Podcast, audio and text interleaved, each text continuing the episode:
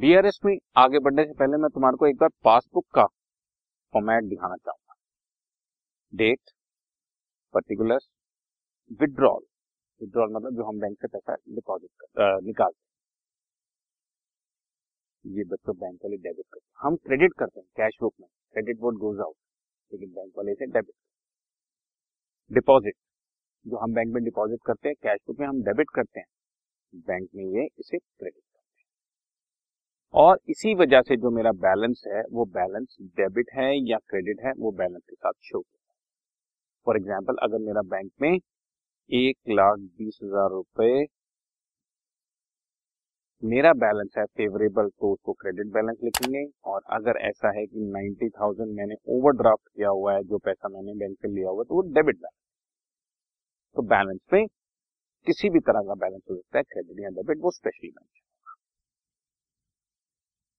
अब मैं तुम्हारे को बैंक रिकॉन्सिलिएशन स्टेटमेंट की कुछ और छोटी छोटी बातें बता रहा हूँ कि किस किस तरीके से बनाया जा सकता है bank reconciliation statement as on, क्योंकि एक पर्टिकुलर डेट पे बनाया जाता है। As on thirty first March या थर्टी अप्रैल या थर्टी फर्स्ट दिसंबर या जो भी डेट पे हम बनाना चाहें। बैंक रिकॉन्सिलिएशन कभी भी बना सकते हैं, चाहे मैं पंद्रह मई को बना लूँ, मेरा मन किया एक मई से लेकर पंद्रह मई तक की ट्रांजेक्शन को मैं चेक करना चाहता हूँ या बैलेंस टैली करना चाहता हूँ, तो मैं पंद्रह मई को बना लूँ, तो एज ऑन लिखना जरूरी। अब हम लोग बैंक रिकॉन्सिलिएशन दो तरीके से बना सकते हैं। मैं आपको अभी पहले फर्स्ट मैथड डिस्कस करूँ। फर्स्ट मैथड फर्स्ट मैथड में हम पर्टिकुलर्स का कॉलम लेंगे बच्चों और एक ही कॉलम लेंगे, इसी में ऐड और लेस करते चले जाएंगे। अगर मैं कैश बुक से चल रहा हूं और वो भी balance cash book, balance cash book का मतलब मेरे पास कैश बुक में बैलेंस है, ओवरड्राफ्ट नहीं, so balance as per cash book लूंगा मैं, कुछ भी अमाउंट। अब मैं सारी ट्रांजैक्शन इस चीज को ध्यान में रख के करूंगा कि पासबुक वालों ने क्या किया। अगर जिस ट्रांजैक्शन की वजह से बैंक में मेरा बैलेंस अप है मैं भी बैलेंस अप कर दूंगा, और जिस ट्रांजैक्शन की वजह से बैंक का बैलेंस डाउन है बच्चों हम भी बैलेंस डाउन। जैसे cheques issued but not presented for payment, I repeat, cheques issued but not presented for payment. मैंने चेक्स इश्यू किए पर लोग अभी तक बैंक के पास पैसा लेने नहीं पहुंचे हैं, तो बैंक का बैलेंस ज्यादा है तो मैं भी ऐड कर रहा हूं। या cheques paid in the bank but not yet credited, मैंने बैंक में पैसा डिपॉजिट कराया लेकिन अभी तक बैंक के पास पहुंचा नहीं है, तो बैंक का बैलेंस कम है तो मैं इसको लेस कर लूंगा। इस तरह से मैं अपने आप को उनके बराबर लेकर जाता हूं। इंटरेस्ट कलेक्टेड बाय बैंक, लेकिन अभी तक हमने कैशबुक में एंटर नहीं किया है तो पासबुक का बैलेंस ज्यादा है, मैं भी उसको ऐड कर लूंगा।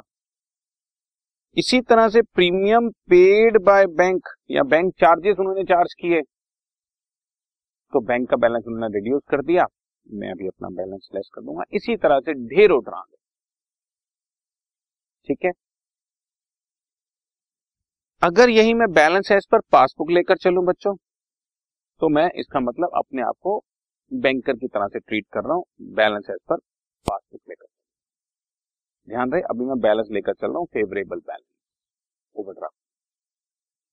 अब मैं अपने आप को कैश बुक से कंपेयर करूंगा। जिस जिस ट्रांजैक्शन की वजह से कैश बुक का बैलेंस अप है मैं अप कर दूंगा, कैश बुक का बैलेंस डाउन है मैं डाउन कर दूंगा। जैसे cheques deposited but not yet credited, bank में अभी तक पैसा नहीं पहुंचा तो, लेकिन कैश बुक वालों ने तो ऐड कर लिया है ना, तो हम भी ऐड। इसी तरह से cheques issued but not presented, bank cash book वालों ने चेक इश्यू कर दिया मतलब उन्होंने बैलेंस रिड्यूस कर दिया, अभी तक हमारे पास पैसा लेने नहीं आए लोग, लेकिन कैश बुक वालों ने रिड्यूस कर दिया ना, हम भी रिड्यूस कर दिया। इसी तरह से premium paid and bank charges premium paid and bank charges हमने रिड्यूस कर दिया था, कैश बुक वालों को नहीं पता, उनका बैलेंस अप है, मैं वापस अप कर दूंगा। और इसी तरह से हमने कोई इंटरेस्ट कलेक्ट किया है और क्रेडिट कर दिया है, ऐड कर दिया है, बट कैश बुक वालों नहीं पता, कैश बुक का बैलेंस कम है, सो एज पर पासबुक चलते हैं तो एज पर कैश बुक आ जाते हैं। पिछले में मैंने आपको दिखाया जब एज पर कैश बुक चलेंगे बच्चों तो एज पर पासबुक पहुंच जाएंगे, तो ब्रिज बन रहा है, कैश बुक से चलूंगा तो पासबुक पे पहुंचूंगा, ये जो बीच में ब्रिज बन रहा है ये बैंक रिकॉन्सिलिएशन। पासबुक से चलूंगा तो कैश बुक पे पहुंच जाऊंगा, अगेन ये ब्रिज ब्रिज जो है बीच में ये हमारी बैंकिंग ट्रांजेक्शन। अब इसमें बहुत सारी ट्रांजेक्शंस हम आपकी कन्वीनियंस के लिए यहाँ पर लिख कर दे रहे हैं। अगर मैं कैश बुक के बैलेंस से चल रहा हूं और फेवरेबल बैलेंस, तो cheques issued but not yet presented for payment, मैंने चेक्स इश्यू कर दिए, चेक्स काट दिए, तो मतलब बैलेंस डाउन कर दिया, लेकिन पासबुक में लोग पैसा लेने नहीं पहुंचे हैं, तो पासबुक का बैलेंस अप है, तो मैं भी ऐड। लेकिन अगर यही मैं ओवरड्राफ्ट से चल रहा हूं, तो ओवरड्राफ्ट का मतलब तो मेरा नेगेटिव बैलेंस है, तो नेगेटिव में नेगेटिव ही और करूंगा तो ऐड होगा, तो ये मैथमेटिकल पॉइंट होगा, तो यहाँ पर माइनस करता नजर आऊंगा आपको। इसी तरह से अगर मैं पासबुक से चल रहा हूं, cheques issued but not yet presented, तो हम पासबुक वाले हैं, कैशबुक वालों ने चेक इश्यू किए हैं, उनका बैलेंस डाउन है, हम भी डाउन कर देंगे, तो पासबुक में अगर फेवरेबल बैलेंस है तो मैं डाउन कर दूंगा, और अगर ओवरड्राफ्ट बैलेंस है तो ऑलरेडी नेगेटिव बैलेंस है, तो नेगेटिव बैलेंस को डाउन करने के लिए प्लस करो, तो इस तरह से चलाई जाती है। आपकी कन्वीनियंस के लिए एट अ ग्लांस मैंने बैंक रिकॉन्सिलिएशन स्टेटमेंट के कुछ पॉइंट्स बना दिए हैं। चेक्स डिपॉजिटेड इनको बैंक का क्या करेंगे, इंटरेस्ट अलाउड का क्या करेंगे, ये सारी चीजें हैं। और भी बड़े सारे पॉइंट्स हैं, बैंक चार्जेस, मैं एक और समझाता हूं आपको बैंक चार्जेस। बैंक चार्जेस अगर मैं कैश बुक के हिसाब से चल रहा हूं, तो बैंक वालों ने बैंक चार्जेस माइनस कर दिए, मैं भी माइनस कर लूंगा। बट अगर मेरा ओवरड्राफ्ट है, कैश बुक का ओवरड्राफ्ट है, ये बैलेंस है बच्चों, ये कैश बुक के हिसाब से चल रहा हूं मैं, और यहां पर पासबुक के हिसाब से चल रहा हूं, ये बैलेंस है, ओवरड्राफ्ट है, और यहां पर balance. I am sorry, I am sorry, तो छोटी सी मिस्टेक कर गया, ये ओवरड्राफ्ट नहीं है, ये बैलेंस है, ये बैलेंस है और ये ओवरड्राफ्ट है।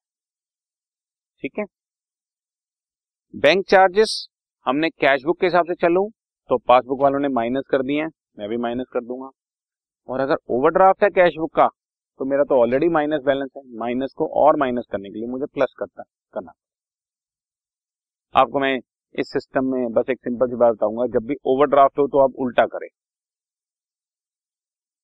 पासबुक में चल रहा हूं और एज पर पासबुक में मेरे पास पॉजिटिव बैलेंस है, ये देखिए पॉजिटिव बैलेंस, तो बैंक चार्जेस मैंने माइनस कर दिए, कैशबुक वालों को नहीं पता, उनका बैलेंस अप है, मैं वापस अप कर दूंगा, और अगर ओवरड्राफ्ट है, माइनस है ना, माइनस बैलेंस को कम करने के लिए मुझे, समझ रहे, माइनस करना पड़ेगा, माइनस बैलेंस को बढ़ाने के लिए मुझे माइनस।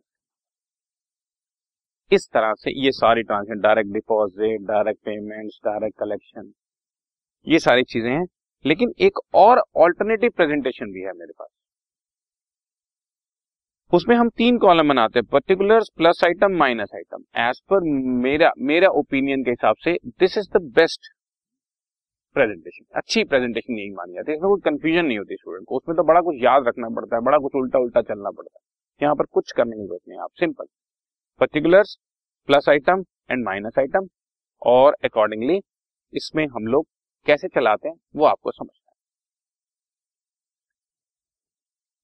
इसमें मैं आपको एक स्टेटमेंट बनाकर देता हूं, bank reconciliation statement as on particular date दी होगी बच्चों, मैं कॉलम बना लूंगा तीन, particulars, plus column and minus column. अगर मुझे balance as per cash book दिया होगा, तो आंसर एज पर पासबुक निकल आएगा, और एज पर अगर पासबुक दिया होगा तो answer as per cash book दिया होगा। ठीक है जी, मैं इसको बैलेंस को भी हटा देता हूं, I repeat my words, as per cash book चलूंगा तो आंसर पासबुक वाला आ जाएगा, एज पर पासबुक चलूंगा तो आंसर कैश बुक। और आपको ज्यादा सोचने की बिल्कुल जरूरत नहीं है, अगर फेवरेबल बैलेंस दिया हुआ है तो प्लस में, किसी का भी हो, कैशबुक का हो तो भी, पासबुक का हो तो भी, और अगर ओवरड्राफ्ट दिया हुआ है तो उसको नेगेटिव साइड, अगेन किसी का, कैशबुक का है या पासबुक का है। उसके बाद सिर्फ अपने सिंपल एटलस में चलें, आपको कोई बार बार चेंज नहीं करना है कि ओवरड्राफ्ट में उल्टा करना है, बैलेंस में कुछ उल्टा नहीं करना है, बिल्कुल सीधा चलें।